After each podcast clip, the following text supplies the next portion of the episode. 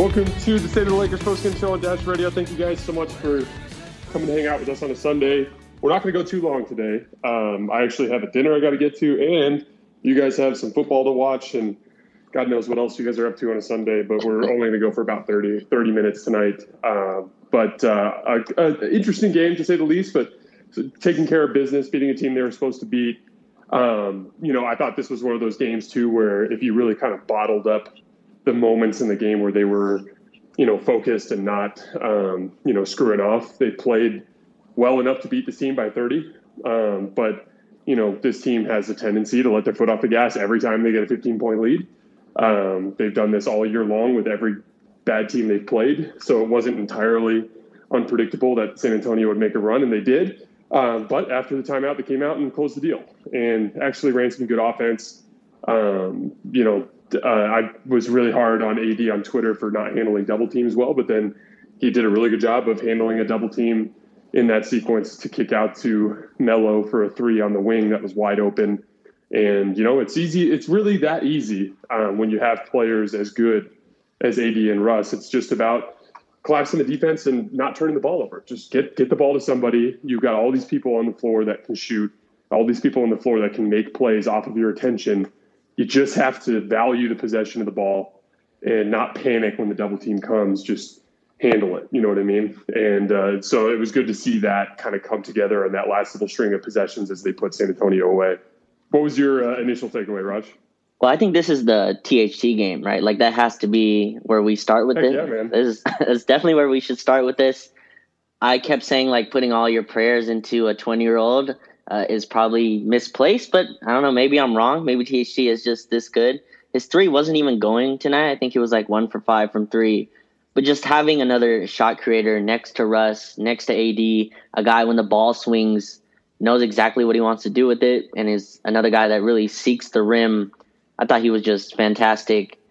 His game looks like it's matured, and it's kind of crazy because he's in year three at 20, which doesn't really happen, but just because of the COVID seasons. But his game definitely looks more mature. He looks like he's manipulating defenses more than just reading them. Uh, and his drives to kick out passes, his uh, skip passes were, were great, pocket passes, finding AD on lobs.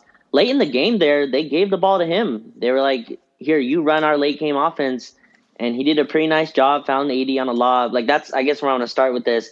We'll go to his defense later, but what did you see from him? Because I thought his offense was just something they desperately needed, and we knew that it was missed. It's just when you see it on the floor, like like comparing him, like Malik Monk is a scorer, like a pure scorer, but he's not the level, I guess, like shot creator type that THT is. Like THT just looks way more comfortable with the basketball in his hands, and that was just really awesome to see him not even look like he missed a beat. First game of the season, I believe, but first regular season game. They start him right away. He looks comfortable. What'd you see from him tonight?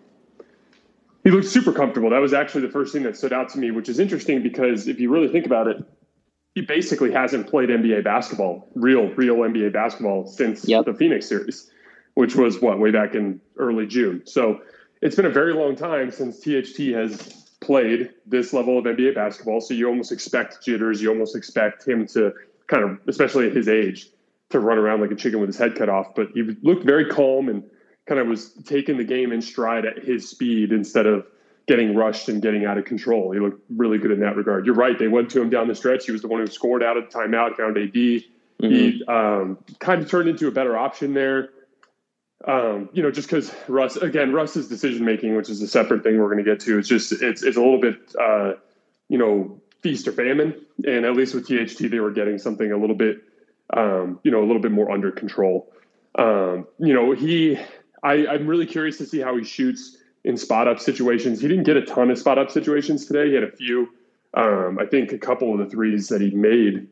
Um, I think he actually only made one three, but he the, the three that he made early in the game was off the dribble, and that's cool, and you like to see that. But I'm interested to see, especially when LeBron comes back, which you and I both suspect he'll come back tomorrow, which remains to be seen.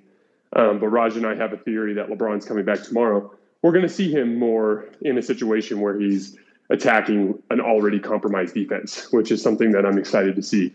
But you're right. I mean, I, a lot of people pointed this out on Twitter, and it was smart. This idea that having a second dribble drive creator next to Russ is so important because it allows Russ to not feel the burden of having to create everything from the perimeter. Now, mm-hmm. today it, it happened to not help Russ take care of the ball, which we're going to talk about. But the idea is put Russ in a position where he knows if he doesn't have a matchup or if he doesn't have, you know, the rhythm that he needs to do whatever he's doing, he can swing the ball around and it'll find its way to LeBron and he'll do it. You know, right. or in this case, in this case today it was THT. Having that second option, that second excuse me, that second dribble drive creator next to Russ is so important for that. Just making it so that that burden doesn't solely fall on Russ. I think that's so important. But again, it's more of what we've always uh, seen with THT that's so impressive. It's like when he scores, it's almost in like the the in terms of the eye test, in terms of what you're visually seeing, it looks like an all star. It's one like fadeaways. It's mm-hmm. super dynamic finishing around the rim. It's that that one that led to the timeout where he comes along the right side in the second half and goes into two bodies and just elevates over the top and shoots a floater high off the glass and puts it in. Like you see that high end scoring potential that is exactly what has Laker fans so excited about him.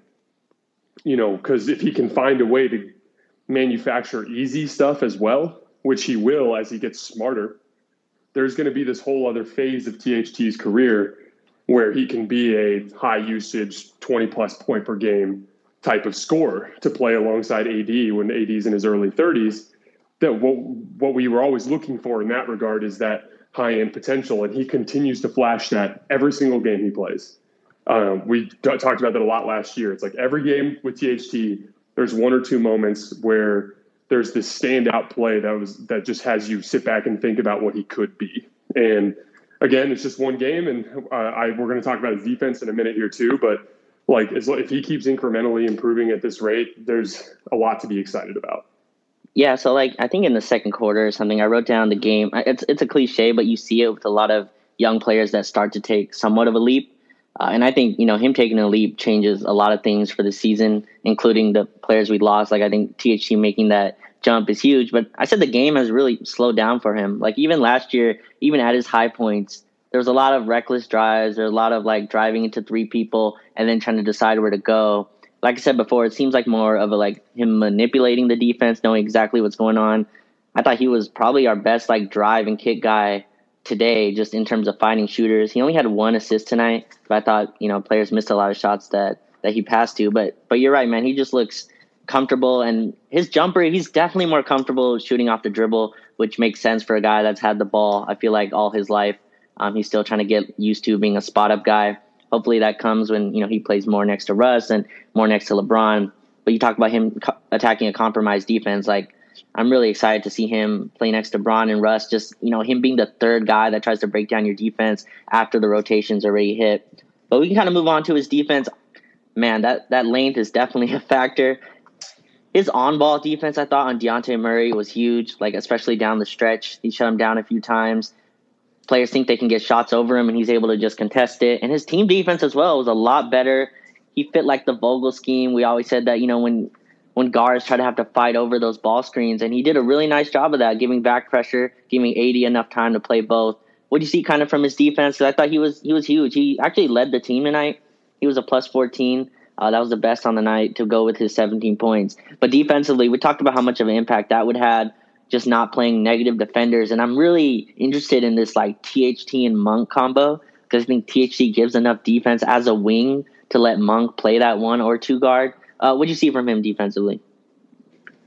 He looks great. I mean, you know, he, there, there's different archetypes of defenders, right? Mm-hmm. Like there's position positional defenders, guys that do a really good job of moving their feet, making up for their um, you know, physical disadvantages by just anticipating moves well and just trying to position their body in the way so the guys have to shoot over the top. Well, THT is more of like a disruptive defender. Sure. He's all about he's all about like kind of sacrificing a little bit of position for the sake of making the ball handler feel discomfort. That's naturally naturally going to lead to him giving up some dribble drives, and he did tonight, especially in the first half. Mm-hmm. There were a handful of plays where he gave up straight line drives, and you you live with that because that's kind of like you said part of the scheme with Frank. You're you know you can you don't want to have too many positional defenders on the floor, guys that can't disrupt ball handlers because if everybody is just feeling super comfortable on the perimeter all game, they're just going to shoot your eyes out, especially in, in the modern NBA. You can only have so much of that. So having having that's what I like about the complementary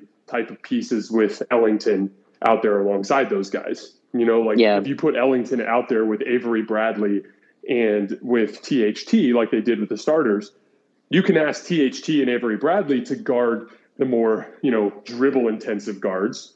And then you can ask Wayne Ellington to chase guys off the screens, you know, and obviously that gets more complicated when teams end up having to switch because they get lost in transition or because a team's attacking somebody in particular. It can get more complicated. But I, this is just another guy to have in the rotation that fits that Avery Bradley type of archetype of defender, a disruptive defender that's going to give up some straight line drives, but in a way that kind of works with this defensive scheme because of Anthony Davis on the back end. Um, so yeah, yeah, he, he looked he looked great in that regard. He's going to look better. I think. I think. Here's the thing: the Spurs didn't have they shot the ball well tonight, especially in the second half. But yeah, the truth of the matter is, is they're going to play pretty much starting tomorrow. Um, you know, with Lonzo, who's been a really high high volume, high efficiency three point shooter, Zach LaVine, really good three point shooter. You're, they're they're heading into a situation tomorrow where you know he's going to be tested more off the ball. Sure. And that'll be the thing to watch with him. That was always his weakness. Like from pretty much from day one, THT was fantastic on the perimeter as a point of attack defender, relative to what you'd expect mm-hmm. um, for for a player that young.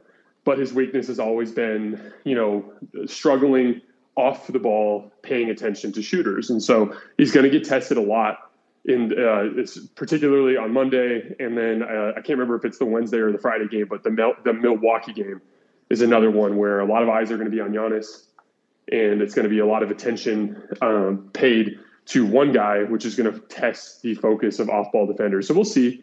You know, obviously it's early. Um, it's too early to say, you know, whether or not this projects well to him being a guy who can be in the starting lineup in the playoffs, a guy who can play 20, 25 minutes a game in the playoffs. That remains to be seen. Um, but it was definitely a really good first step today. Yeah, for sure. And like, I thought just watching the game after we watch it, but he seemed like a lot more focused on the defensive end, just as a team defender. And they're gonna need him. Like like Malik Monk, all those dudes, like they can try their best, but they're just really small. They don't have the length. And THT with his seven one and wingspan, like that just made a difference tonight. Um, him fighting inside. We do a lot of these four guard lineups uh, where he's kind of like the power forward sometimes even next to AD, and they're to need him to be really active. And I thought he was tonight. And again, on Dejounte Murray, I thought he was great. And just having a guy like Ellington that can chase off, like I like these bench units that we can kind of build off of. And like you said, where uh, LeBron is to be hopefully coming back tomorrow. If it's not tomorrow, he'll come back hopefully this week. Just start to get the team healthy here. But yeah, THT, that was a huge boost. And if Nunn can give them a boost like this as well, maybe not at this type of level. And again, THT doesn't have to score 17 points every single night. But like we said, just his shot creation kind of puts guys in the correct roles, right? Like Malik Monk didn't have to be the full time secondary uh, or backup point guard. He could just be the scorer, and you saw him get be able to get in his bag um, in that way. I still think it's a lot of Rondo minutes that are unnecessary. But again, Rondo also allows other guys to kind of do what they do in a sense. But yeah, I thought I thought that, this was a big boost to the team, and hopefully we when we get healthy here, uh, with LeBron back. We'll get to see more of these kind of different five man lineups, more of these just not as many below average defenders uh, on the floor here. Um, did you want to go into uh, AD next uh, from Taylor? Yeah. Yeah. So, first of all, just to kind of to put a bow on the THT thing, we're going to see a lot of him. Yeah. Um, I think personally in this next couple of weeks, uh, just by virtue of the Ariza injury, um, the Lakers just need to have another real physical presence on the floor, a guy who can guard up a position. Um, there was a play today where he was defending, THT was defending um, Thaddeus Young on the low block and, and forced him into a missed jump hook. And that kind of thing, that same type of matchup attacking against an Ellington or a Monk or a Rondo just is going to end in a basket every time. Um, so getting that level of, you know, defending up a position from THT is going to make him, you know, hugely valuable in the next couple of weeks. And so I expect to see a lot of him, and we're gonna we're gonna learn a lot about what THT can do with this team in the next couple of weeks. Um, moving on to AD, so I want this to be mostly good, to be clear, um, because the at the end of the day, you know, I think especially with the nature of of the injuries and this team struggles early on, we're almost a little too nitpicky with AD Uh, but the truth sure. of the matter is, like he he still is the most ridiculous matchup advantage in all of basketball. Um, and uh, early in that game, there was just nothing the Spurs could do with him. Um, there was a there was a random game I watched ages ago. I can't remember who. Uh, this is back when he was in New Orleans. I think they were playing Portland. I'm not 100 percent sure, but I was watching him, and he ended up with like 40 something in the mid 40s, and uh, won an overtime game. Mm-hmm. And it was like a cheat code. It was like every time they threw to him, there was just even even in the in crunch time, even in the serious moments of the game, there was just nothing anybody could do with him unless you have a specific archetype of player. Like Thad Young did an okay job today in uh, post mismatch or in post post matchups of forcing him to be a jump shooter. But like anybody else on the roster, if he got it, it was a bucket or a foul every single time. And and that that to me is something I think Laker fans take for granted from time to time, including myself. Um, but it's just such a huge, you know, advantage to have because the truth is, is with all the injuries and with Russ struggling so much taking care of the basketball, this team doesn't have a ton of talent right now, you know, relative to a lot of the teams they're playing.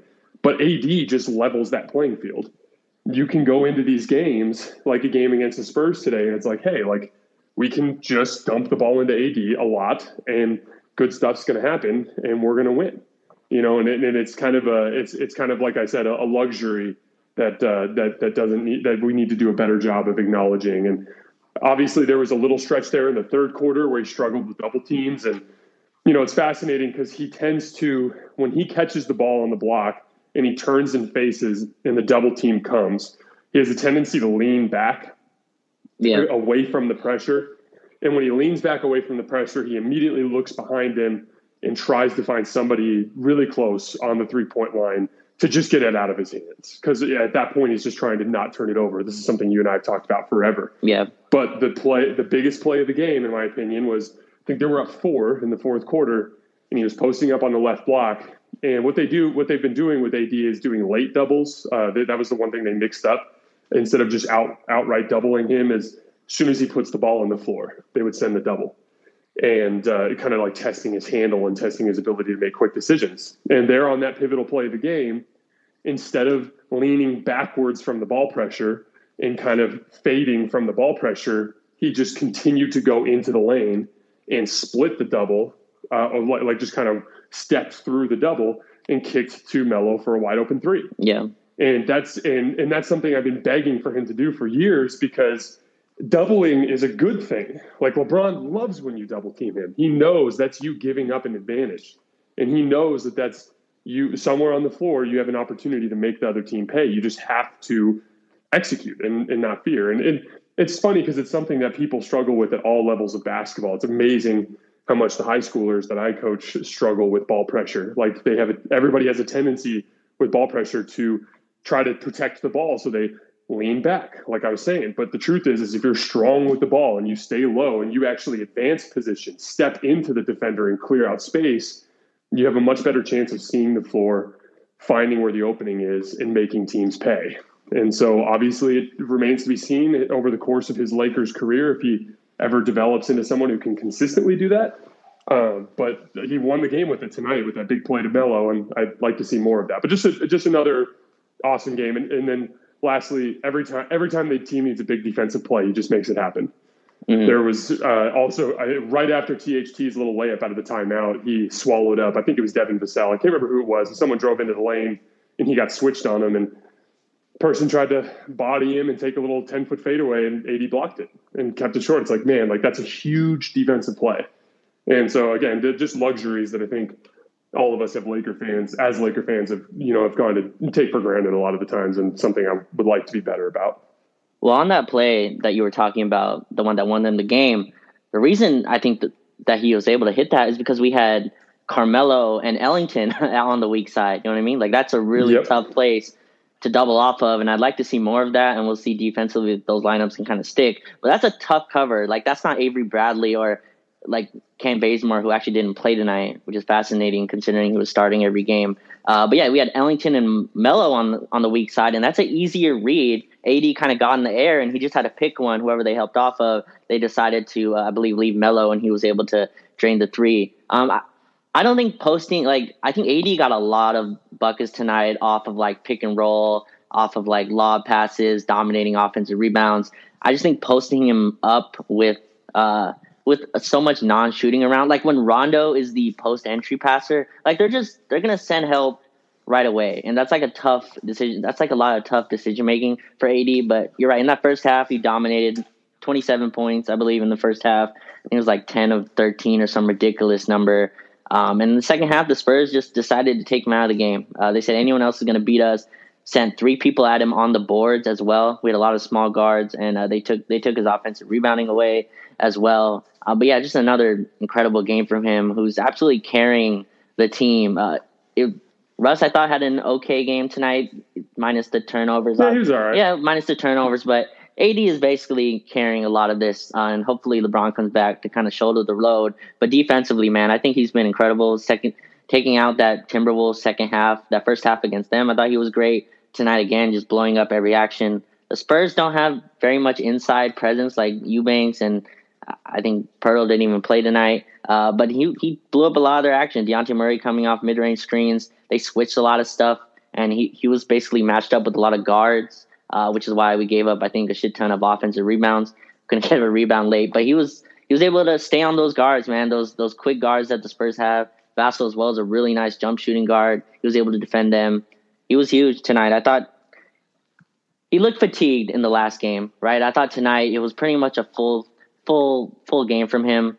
And this is the cleanest his jumper has looked in a long time. Taking out whether the shot went in or not, it just felt more on balance. Like his threes looked more comfortable. His off the dribble shooting as well, and hopefully maybe this is just him progressing to the mean here. His jumper's been absolutely off off the earth for a long time. This is just a great building building block for him. And I thought you said something interesting on Twitter. It's the first time he's played 14 games in a row or something uh, since since the bubble.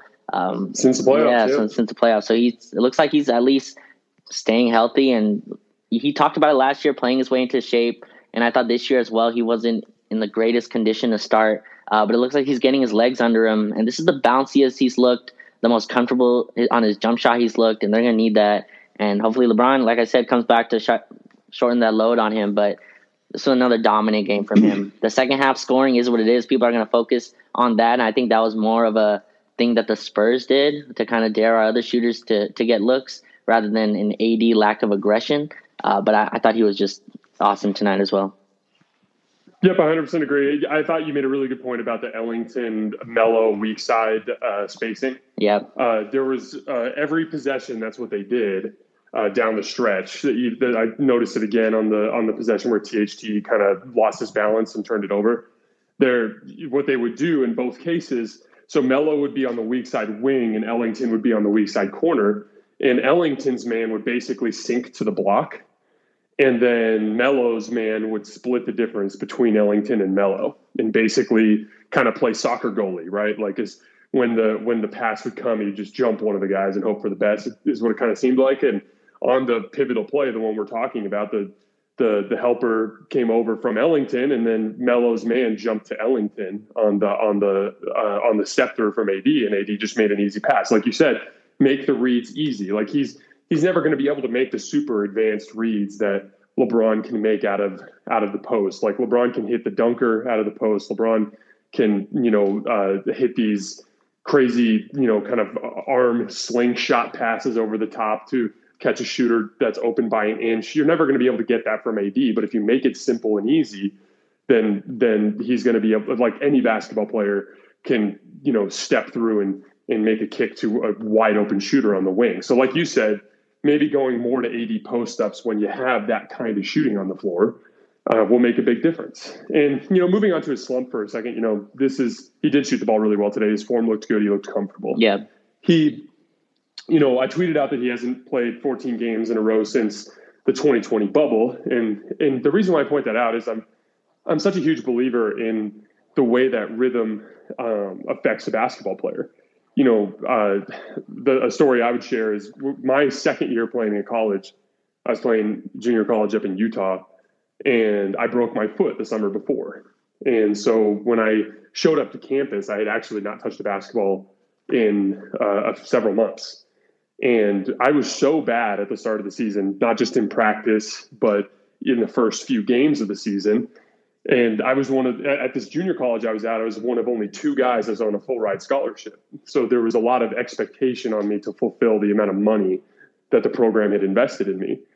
And so my coach pulled me into the office and he actually took me out of the starting lineup and benched me because I wasn't playing very well. And it had a lot to do with the fact that I was just everything that I used to do well on a basketball court, I wasn't doing well because I was so out of rhythm because I hadn't mm-hmm. played.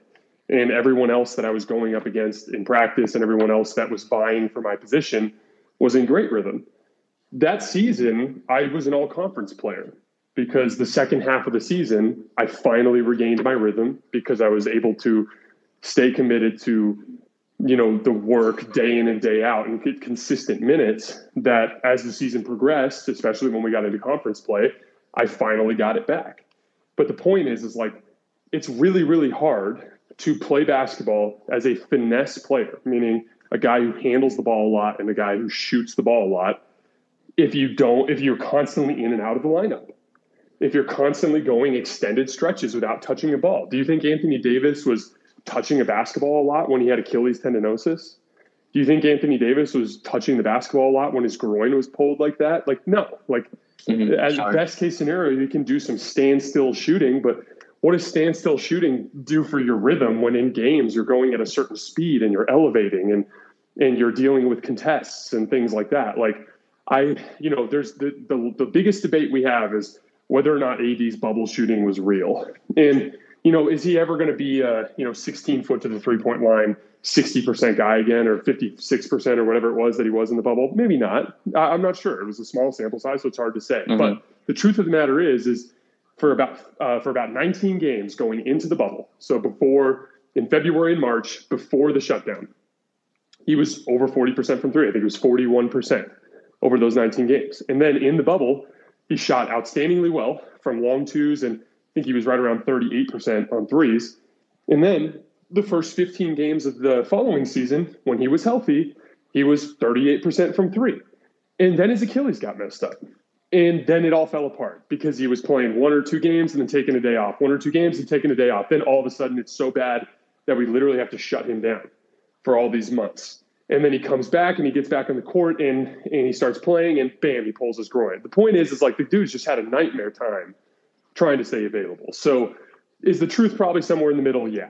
He's probably somewhere between the jump shooter that he's been and the jump shooter that he was. But he certainly is is a lot better than he's showing.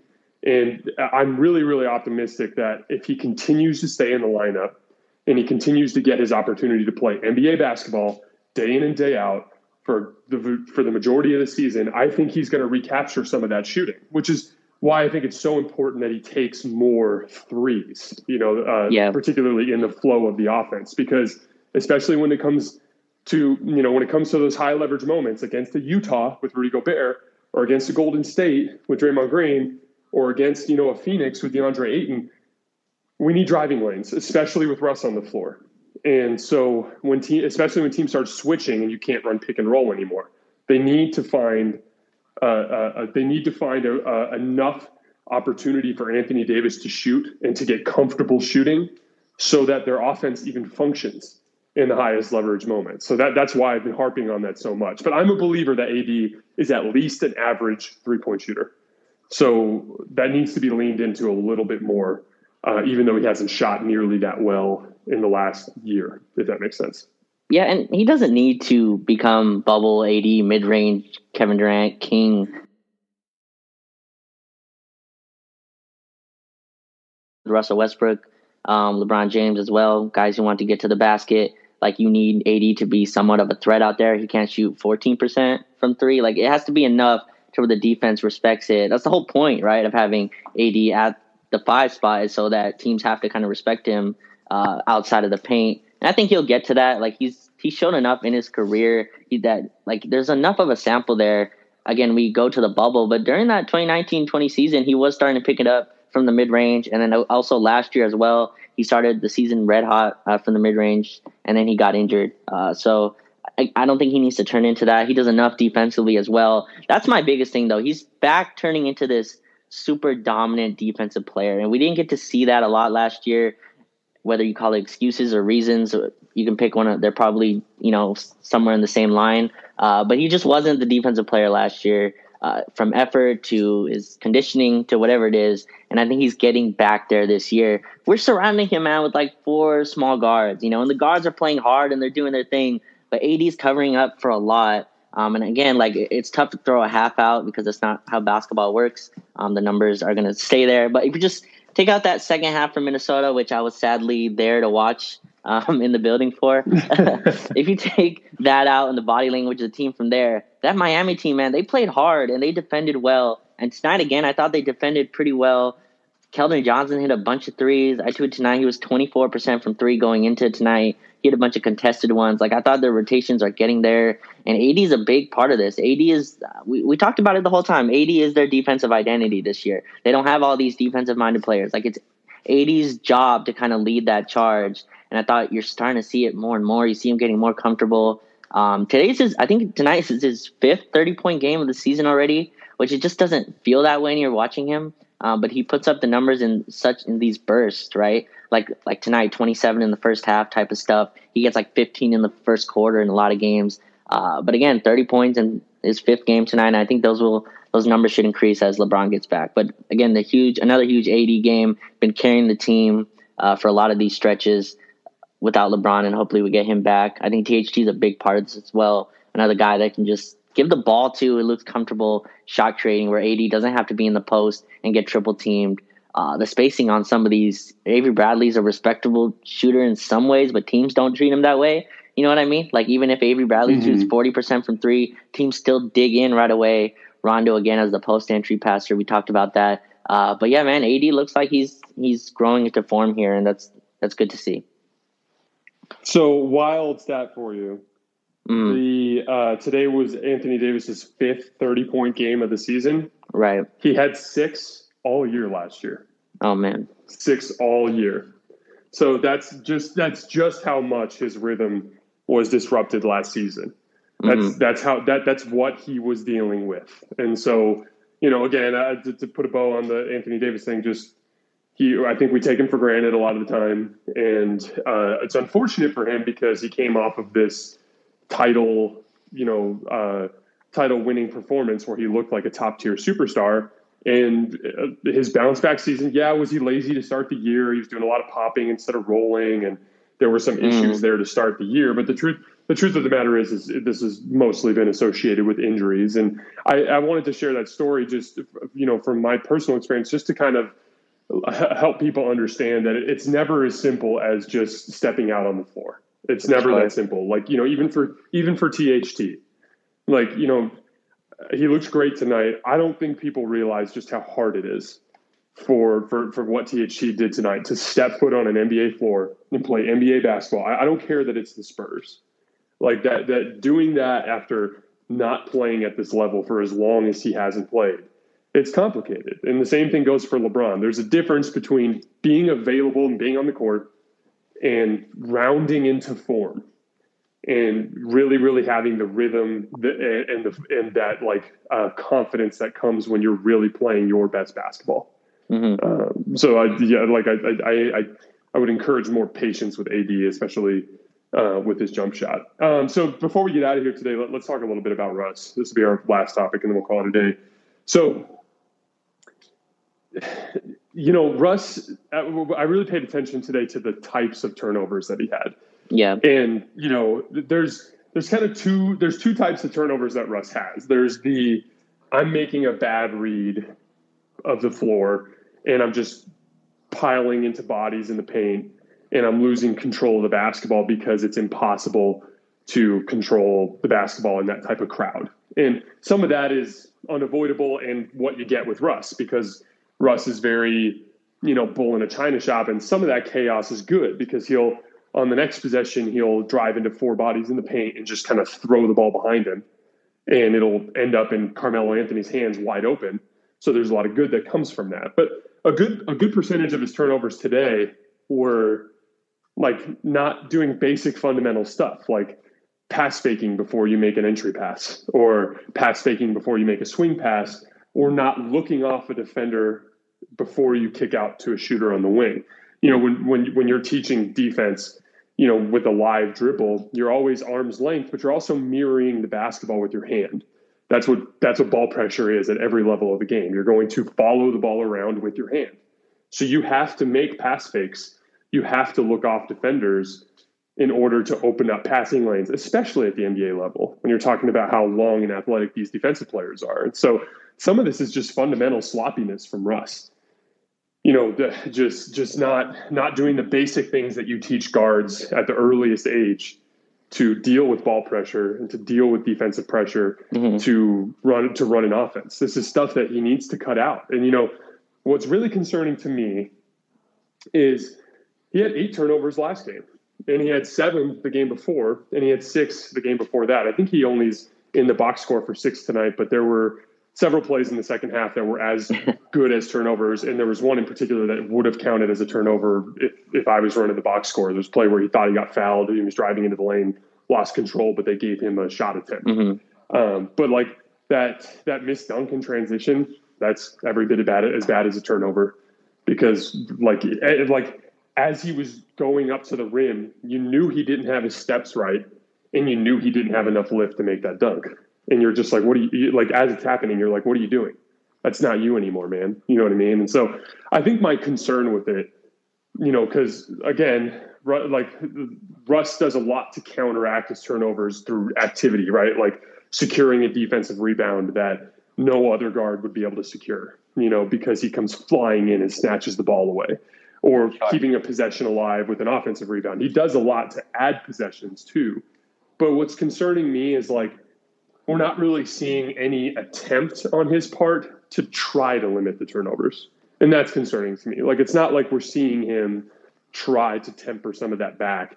It's kind of like he's just continuing to be himself and just hoping that it changes naturally, which is just not how it goes. Like you say all the time, the definition of insanity is seeing something that doesn't work and continuing to do it anyway.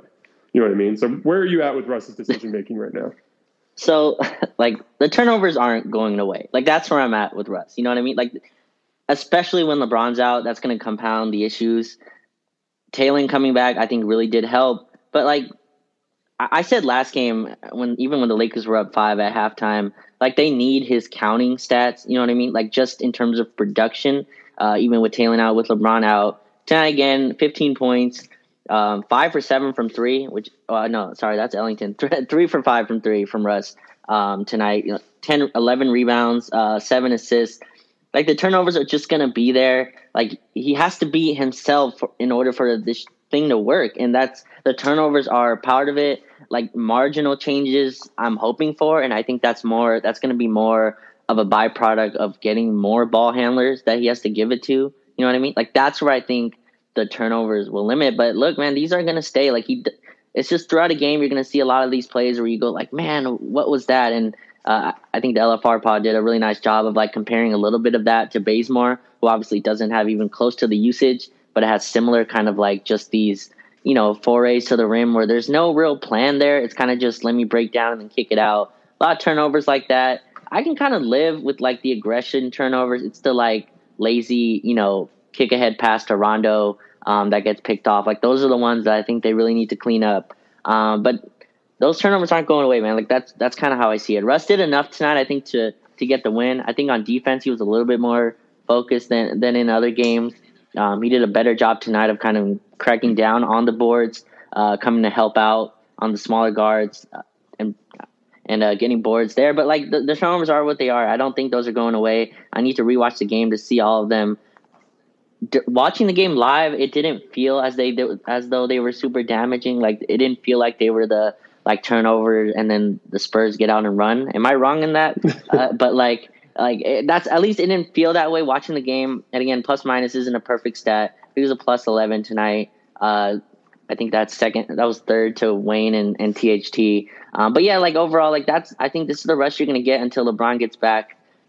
And uh, you really feel the like Russ decision making when it's like half court tight game, right? Especially when the Spurs started. Oh making, man! like this when the Spurs started making the run in the fourth, there, I was just like, man, this is just a perfect time to just give LeBron, give LeBron the ball and just have everyone else kind of stand. And that's what they kind of did with THT. Funny enough, uh, late in the game, there, they just you know out of the timeout, I think they just gave THT the ball and uh, he kind of ran everything. He ran the show. He became LeBron in a which did which isn't the perfect way to say it, but like he kind of took LeBron's role there. Um, but yeah, like Russ is gonna have the turnovers, man. But I think they need his counting stats, and the seven assists is part of that. And you know he had to take seven turnovers to do it, but they need that production at least until LeBron gets back. That's where I'm at with Russ, man. I need to see it with LeBron back and the whole team together before I kind of judge it. But I feel like this is what he's gonna be, and he's trying to fit his game into the team, and that's that's kind of what they need to do, I guess, to win this season. But yeah, he's not changing like who he is. Like the turnovers are part of the package with him.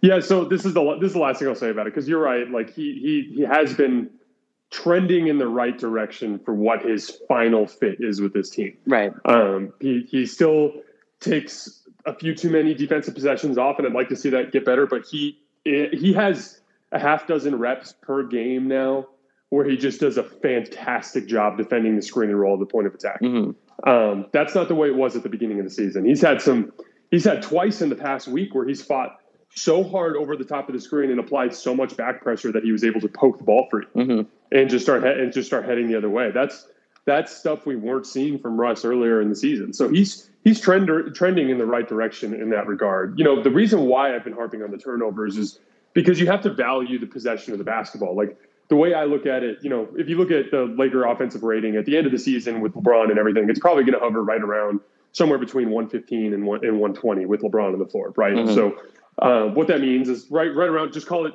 for the sake of making the math easier, call it like one point per possession. But that's with factoring in everything else. That's factoring in possessions where somebody else has the ball and does something stupid with it. That's factoring in possessions where you turn the ball over. That's factoring all that. The truth is, is on a good possession where LeBron has the ball and he makes a good decision, or Russ has the ball and he makes a good decision, you're probably getting about one and a half points per possession, right? Sure. So that so the way the way I look at it is like Russ has 75 turnovers this year.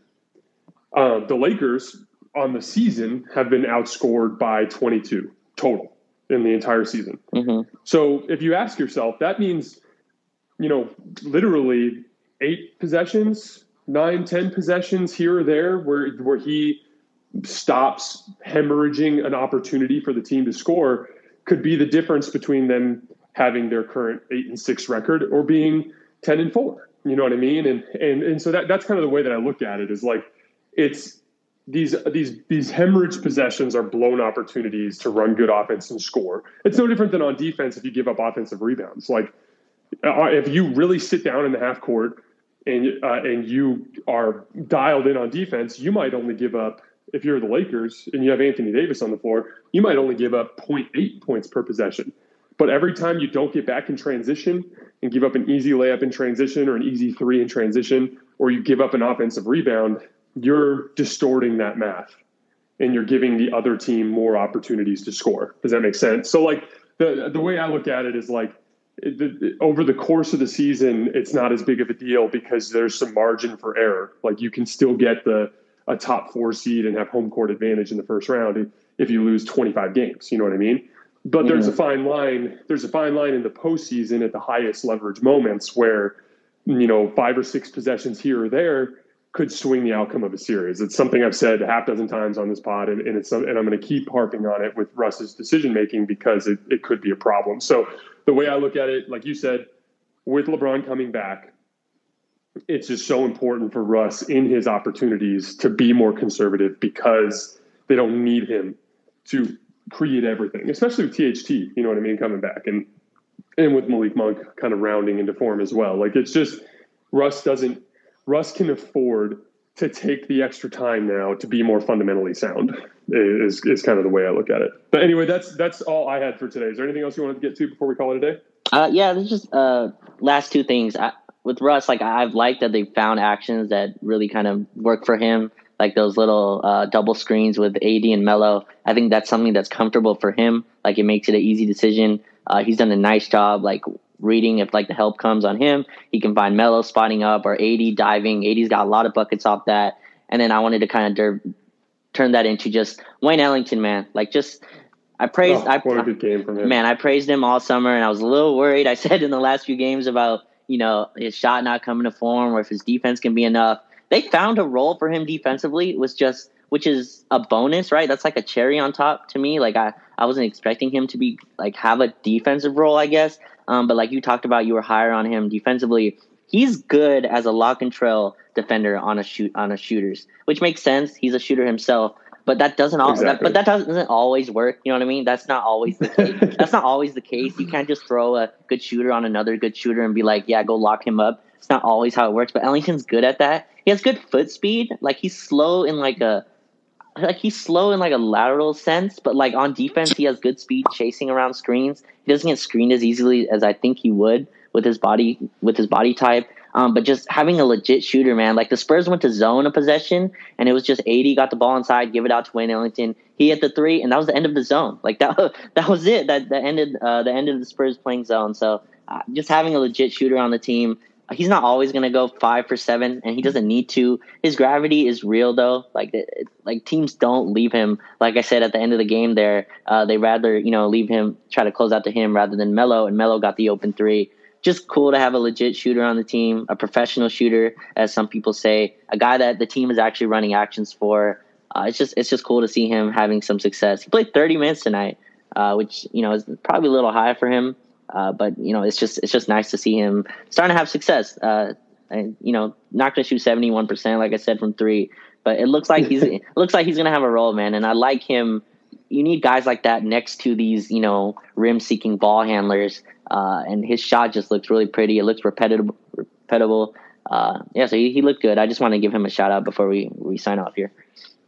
Yeah, no, 100% agree. I mean, dude, like, it's so funny because I've been kind of, I had very optimistic opinions about this team this year um, because I saw a specific vision with the way all these pieces would fit. Sure. And so many, so many of my takes have been completely derailed by injuries. like I was like, oh, DeAndre Jordan is going to be a fantastic like end of the bench center to like step in when Dwight needs a night off or AD needs a night off to just allow them to replicate their system and and just do the best they can to kind of cover for those random nights in the season when you lose somebody. It's like, nope, tons of injuries.